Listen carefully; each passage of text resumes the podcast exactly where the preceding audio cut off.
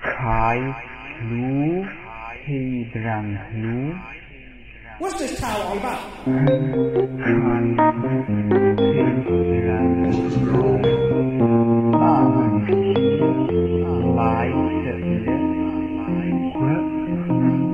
All about?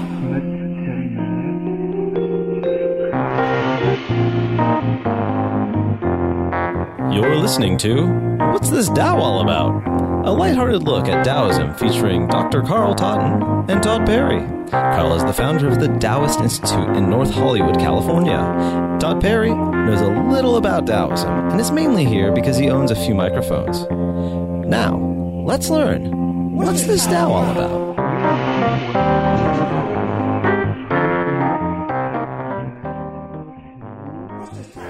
Hello, everybody, and welcome back to What's This Tao All About, the number one show on Taoism in the world. Ha! Absolutely. Absolutely. Are, are are we the only one? I think so. No, there's a there's a couple out there. Oh. There's a couple mm-hmm. out there, but it's there's not. I think one guy calls him the drunken Taoist, which sounds sounds interesting. but I don't know. Yeah. we That- uh, should- maybe we should be bringing in wine or something. Yeah, we should bring him in here. Yeah, we should do. The, yeah, it's the drunk show when we really run out of ideas. The famous Taoist poet Li Po, right? Yes. He never wrote a poem without imbibing at the same time. Good, good. I do write poetry, but I'm not usually imbibing. Yeah. well, let's see here. On today's show, we're going to talk about a book called The Te of Piglet. And we're going to go over chapter 25 of the Tao Te Ching. And then we're going to have a uh, little exercise that you can uh, work on during the week. Uh, before we get into that, I was doing my research for the show. And I saw a quote from Lao Tzu, which I thought was pretty brilliant. Just, you know, sometimes you have a whole chapter of the Tao Te Ching and you don't focus so hard on one specific line. But there's one I really liked. It was, um, When I let go of what I am, I become what I might be. And I was just thinking the other day that, you know, I'm 40 years old, 41 years old. And um, I was just thinking to myself, I, I am very frightened of eventually come, becoming the kind of person that is rigid in his mindset, that just kind of thinks like an old man. I'm starting to notice now some friends that I've known for years. Now they're getting older. Now they're getting a little more rigid, or they're like, "Oh, these kids these days," or what? I'm just becoming like old men, and you know, you kind of get stuck in your own patterns, and you get stuck in this with the same interests and the same hobbies. And I, I was just thinking to myself, what if I just blew it all up and I said, you know, I'm I'm not even going to do anything creative anymore. Never. Not going to write a darn word unless it's for money. No more podcasts. I'm just going to do the exact opposite. I'm just going to think about making money, or I'm going to I'm going to give it all up and I'm going to try to join the senior tour and play golf in ten years. Right? Mm. I, was just, I was just thinking that you always have the option to rethink one's patterns in life and and look at who you might be just by letting go of who you are currently you know? Not that i want to go and become some greedy guy with the money and everything but i'm just thinking that uh, the options are always open and that we should think about ourselves where we are and say am i in a rut? Have i changed my mind about anything of reason um, am i being born not busy dying? Uh, you know?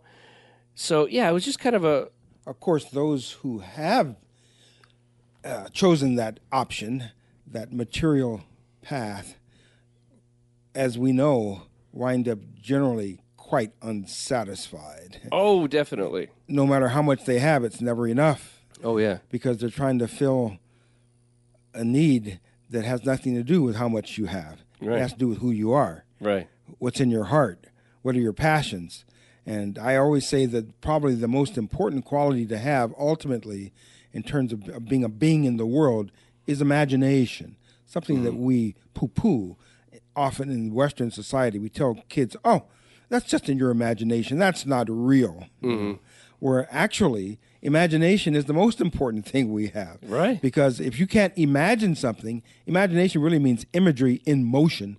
If you can't imagine something, if you can't envision something, and then put in into put in steps the action to bring that into fruition, there's no progress in the world. Yeah, the there's no creativity stops. in the world. Yeah, everything stops. Everything stagnates, and we know that stagnation leads to death. you Right. know. So what each person needs to find within their own heart and head linked together is their imagination. What is your unique gift that you are bringing to this world? Mm-hmm. And wh- that's your passion. And that becomes your life path, if you will. Mm-hmm. Your, your, your momentum, your trajectory is built on that in concert with the greater trajectory, which is that of the Tao, mm. which, of course, is always moving That's right. and it tends to move in cycles. It tends to have ups and downs, right? Yin Uh-huh. and yang. it moves through cycles like a uh, like seasons of a of a year. There's always a spring. There's always a summer. There's always a fall. There's always a winter. Each one is different, but that pattern is always there. And so, if we can find that within ourselves and align that with the great Tao, all is well. all is well. Well, I, I was uh, I was making the point of making a lot of money more as, as a radical departure than something I really want to do. Although, no, Well, by doing what you really want to do well, eventually others will see that and support you, and uh, you'll do um, you'll do fine. that's right. Uh, we know that a Taoist knows when he has enough, but you'll do fine. You also know when you don't have enough. That's right. Send all checks to the Taoist Institute in North Hollywood, California. Uh, so we're going to get on to a book, The Te of Piglet, because we once talked about the book, The Tao of Pooh, uh, which was written by uh, alleged friend of the show, Benjamin Hoff.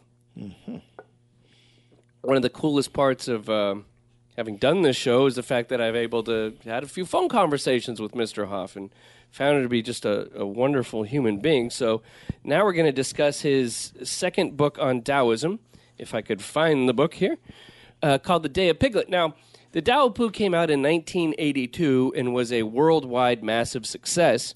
And according to Mr. Hoff, he did not want to write a sequel. He was like, I've said I, I want to say about that. And he moved on to do bigger and different things. But then he got this nagging thing uh, that he had talked about the Tao, but he hadn't talked about the day or the duh. and he found that in his first book, Winnie the Pooh was a fantastic example of a Taoist and how a Taoist sees the world. And then he realized that the, the perfect example of the Te, which I always say day instead of duh, it's just, I don't know, it's how I learned it, um, is Piglet, who is the small animal who's kind of frightened and sensitive.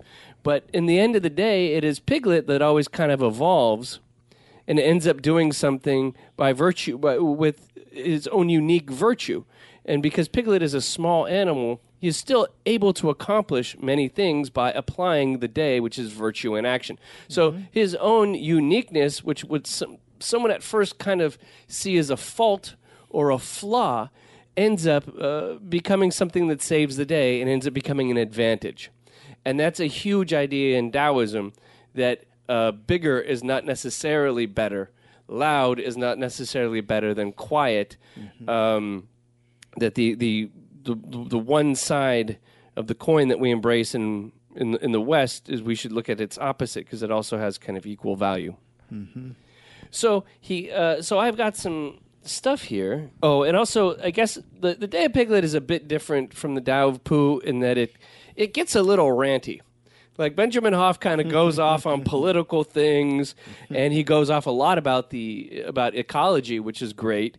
Because when I first read this book, I wasn't you know really an environmentalist or anything, and uh, this kind of shook up a lot of ideas like that in me. Uh, there's also some stuff that has not aged as well. He kind of rants a little bit about feminists in the book, which now reading it now is a little kind of off putting. Uh, but oh, but but you know you can't kill a man's entire work for one little passage he wrote. true. And as a product of its times. Exactly, exactly. Um, that oh, there's this text. So I'm going to read a couple uh, things from it. Uh, there's a there's a point in the beginning of the book where he does a little overview on what Taoism is, and I always, even though you know people listening had a pretty strong grasp of it, it's always interesting seeing someone's take, and because Taoism is so f- huge and far-reaching that we, you know, we have this whole show trying to figure out what the heck it's about. But um briefly, Taoism is a way of living in harmony with the Tao, the way of the universe, the character of which is revealed in the workings of the natural world. Taoism could either be called a philosophy or a religion or neither, since in its various forms it does not match up with Western ideas or definitions of either one. In China, Taoism is what might be called the counterbalance of Confucianism, the codified ritualistic teachings of Kung Fu Sei, or Master K, Master Kung, better known in the West as Confucius. Although Confucianism is not a religion in the Western sense, it can be said to bear certain resemblance to puritanical Christianity in its man centered, nature ignoring outlook and its emphasis on rigid conformity, and its authoritarian, no nonsense attitude towards life. Confucian concerns itself Confucianism concerns itself mostly with human relations, with social and political rules and hierarchies. Its major contributions have been in the areas of government, business, clan and family relations, and ancestor reverence. In contrast, Taoism primarily deals with the individual's relationship to the world. Taoism's contributions have been mostly scientific, artistic, and spiritual. From Taoism came Chinese science, medicine, gardening, landscape painting, and nature and nature poetry. Its key principles are natural simplicity, effortless action, spontaneity, and compassion.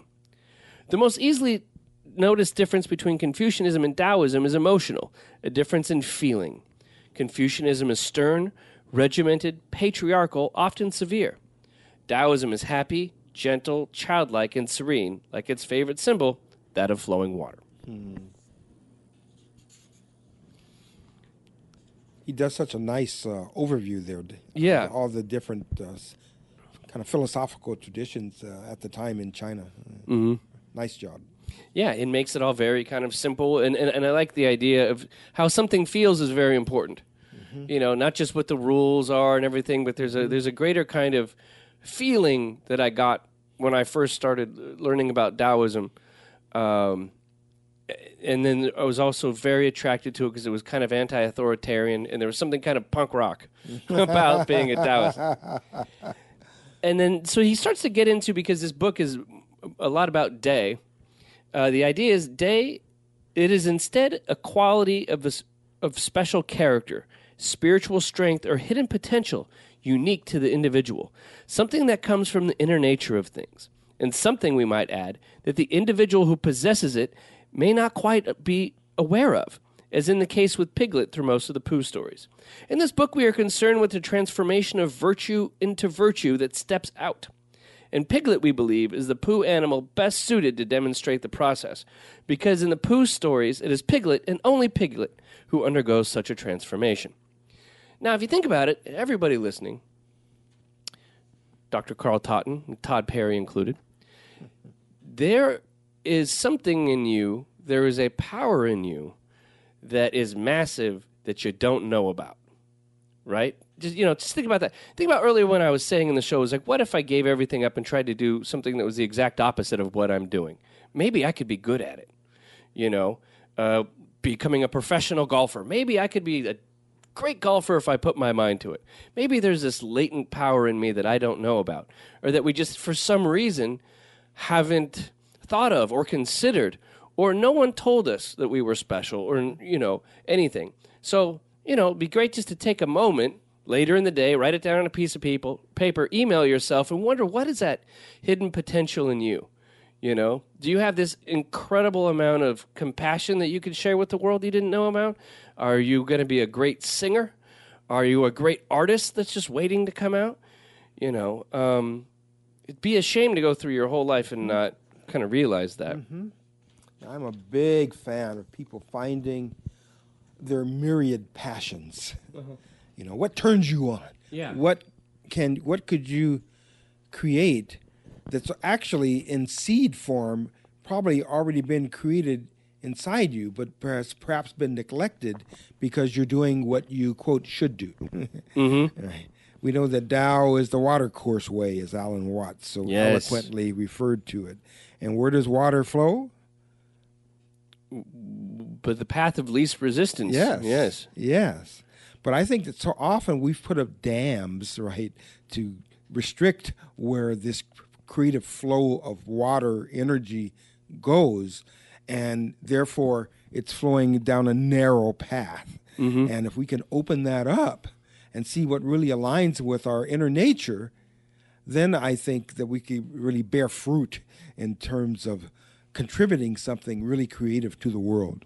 Oh yeah, it's you know it's like it's that it comes back to that line actually I read a little bit earlier, which is when I let go of what I am, I become what I might be. Yes. I, I, I delivered the keynote address at the Taoist gathering in Oakland several years ago. And the topic was, for the entire conference, was being and becoming. Mm-hmm. And my keynote address was titled that Being and Becoming.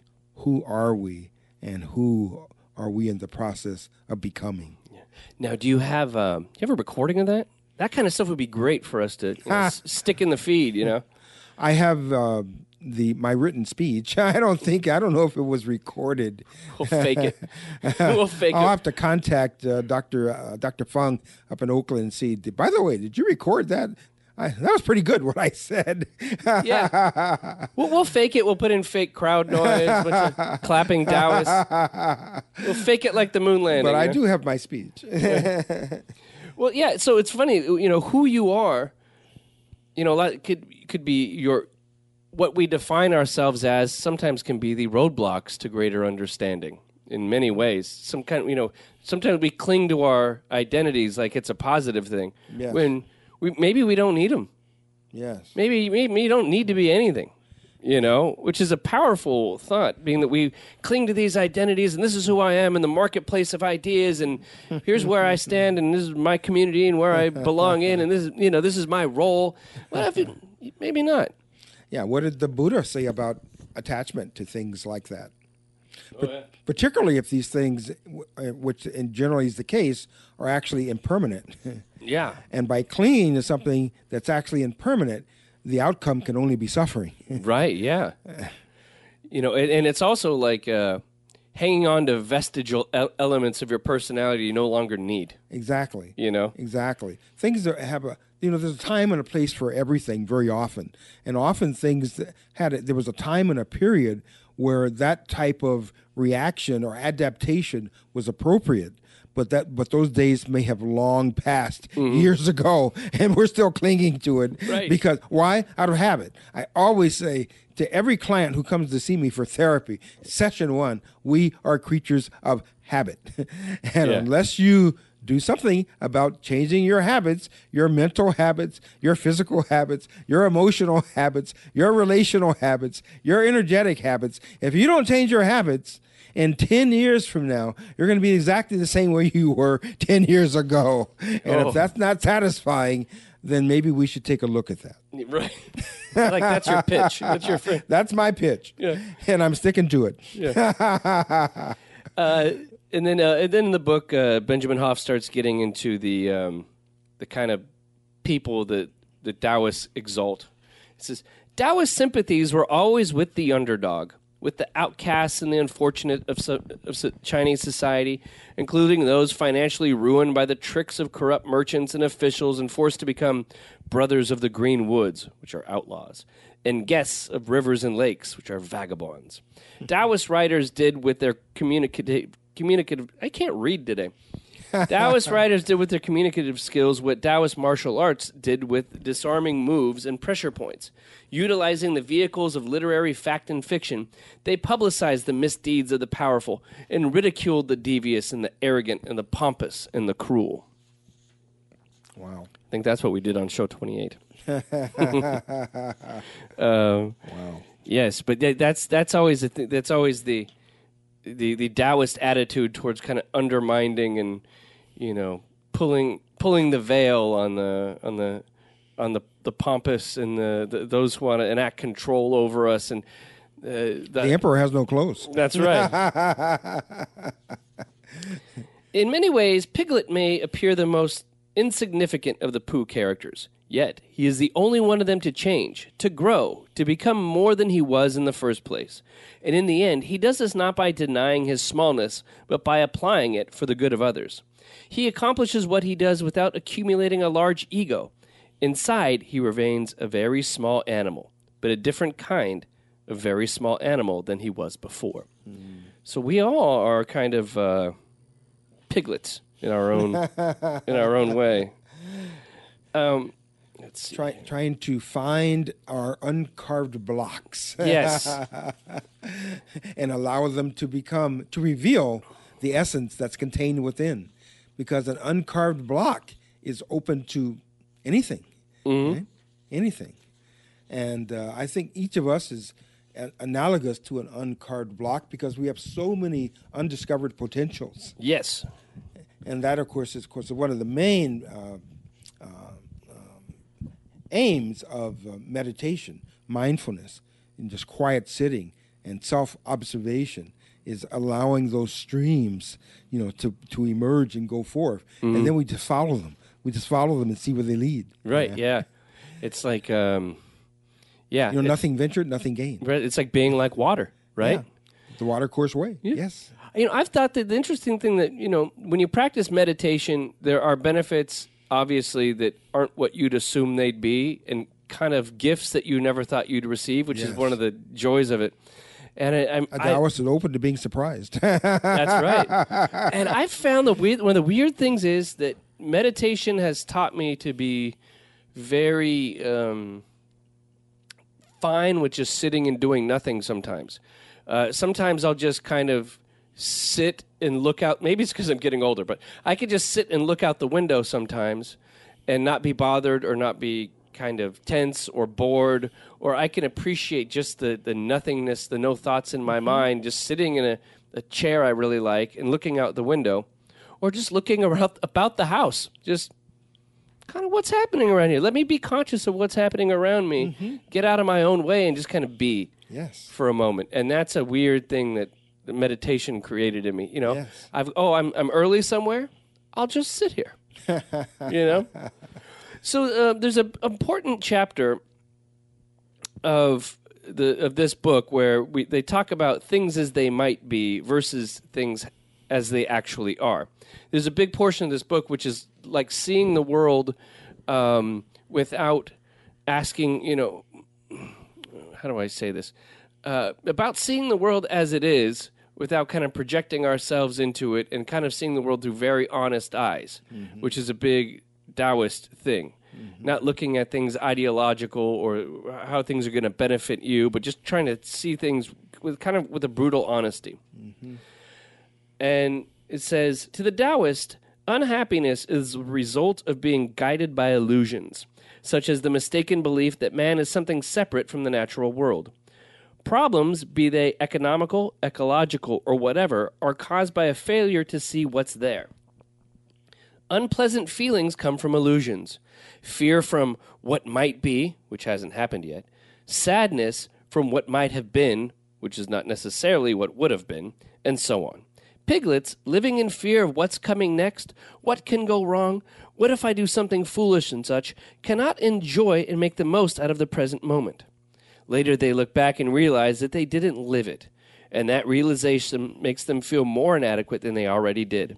However, because of their sensitivities, their strong experience filling filing and recalling memories, and their cautious one step at a time natures, piglets, far more than Eeyores and Tiggers, rabbits, and owls, have the ability to rise to the challenge and accomplish the most difficult tasks once interfering illusions have been cleared away.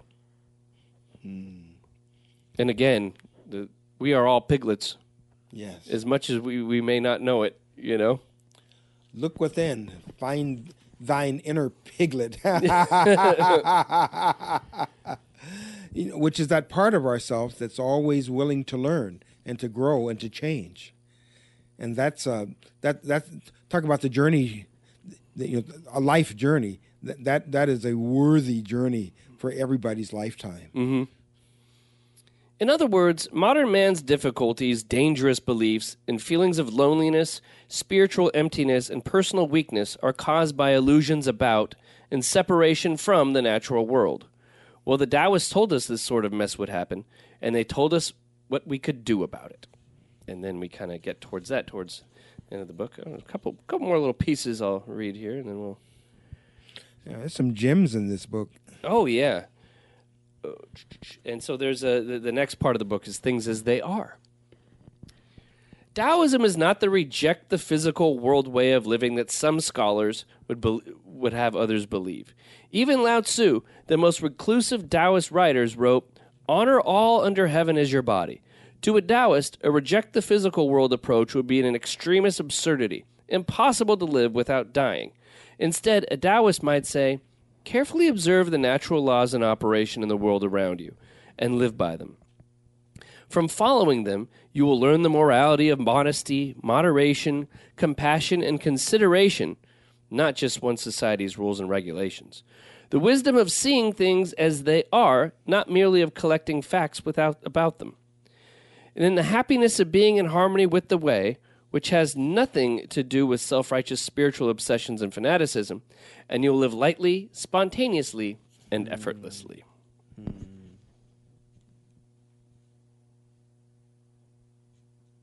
And uh, I guess that that's en- enough. If you want more, then you can read The Te of Piglet yourselves to everyone listening.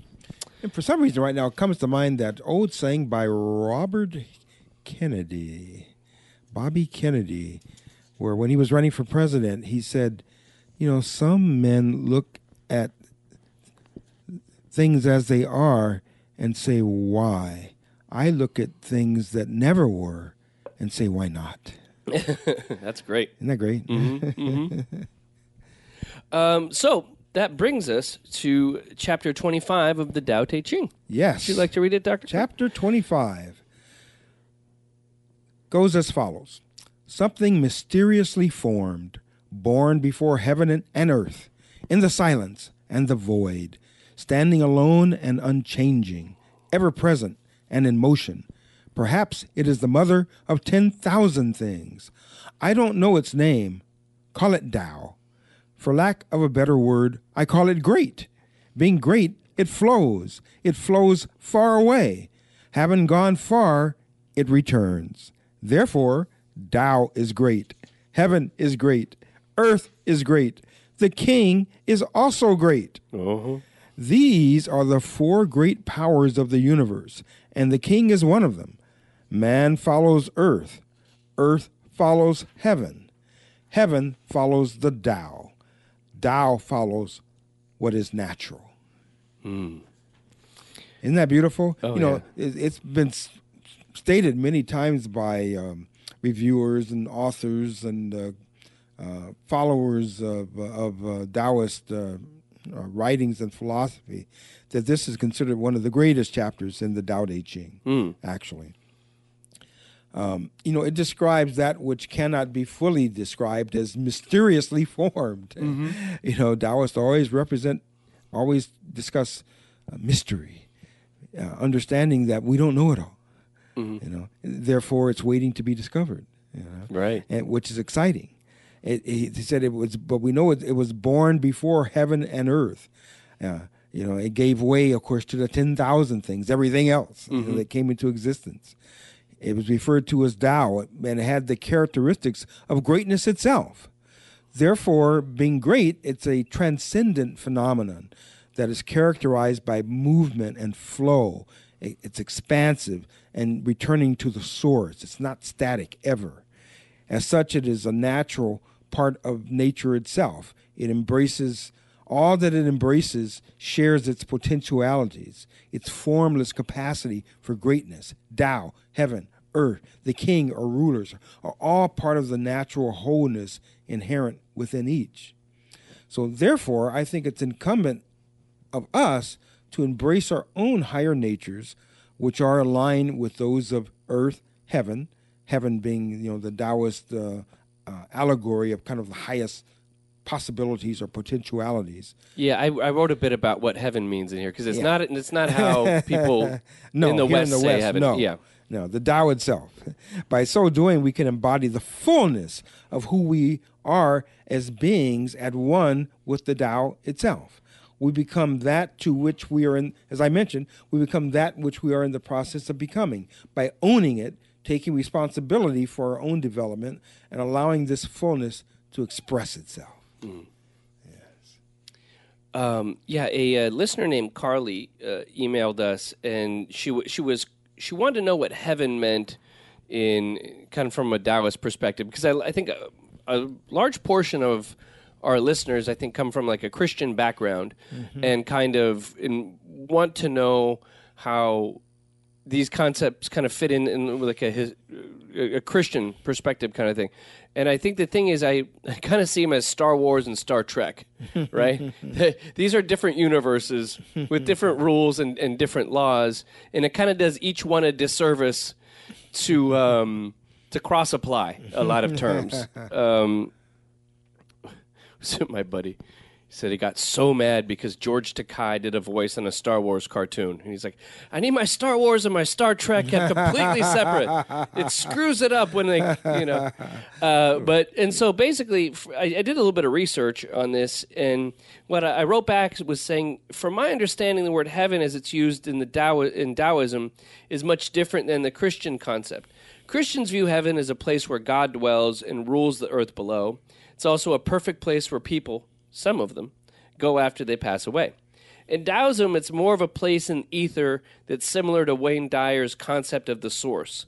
It's like a primordial staging area before things manifest into the reality which we exist. The place before the Big Bang, possibly. The term heaven is used to describe the concept in English because it's the closest translators could get to the, the concept, which clearly proves the point that the Tao that can be spoken is not the eternal Tao. um, and so uh, there was a, a Taoist website which kind of translates the the char- Chinese characters and says the word heaven is not a nice word to use for sure, because most people think of heaven as a place in the sky with gods and deities. The word in Chinese for the two terms is xin tin and hao tin, which you could really say before sky and after sky is kind of what it means. Um, so yeah, that's uh, when. So when we talk about heaven, I just kind of think of like source or um, pr- you know, kind of deeper energy that kind of lies beneath everything. Like obviously there was a a big bang, and some people attribute that to some kind of energy that was around that then you know exploded and, and, and things manifest materially. Um, don't quote me on that. I'm not a cosmologist. um, and so that is kind of how I see the concept of heaven. Is that fair? And even uh, you know, I sometimes uh, even quote talk about Christianity, Jesus Christ Himself. You know, when when when He was discussing the kingdom of heaven, He said it was within, within. That that's the now that's getting very Taoist in a sense. You Yeah. know, you know because the, there's this place within within we call the sacred space of the heart, mm-hmm. where there is unity, consciousness, and all potentialities. Everything that was, everything that ever will be, everything that was there before there was anything. Again, this transcendent space contained within, reflected without. And remember, as above, so below, as within, so without. Yeah, that powerful statement from Hermes of Greece a couple of thousand years ago is, I think, some of the most profound words ever spoken on planet Earth. And uh, very Taoist. Yes. Very Taoist. Great minds think alike.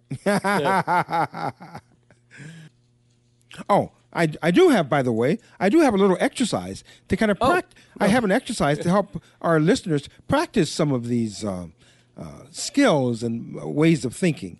So uh, think of your life as a river flowing towards and returning to its ultimate source.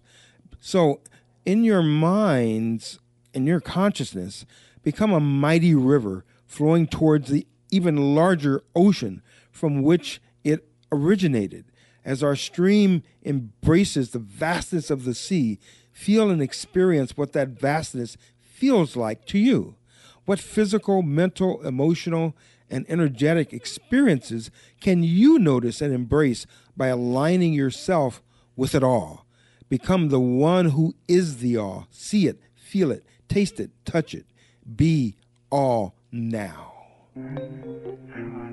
similar to the title of that great book by Ram Dass, right? Be here now. Yes, yes. Be all now. And if you felt yourself expanding to embrace and become the all, what is that like for you? Mm-hmm. Just sit with that for a while and see where it takes you.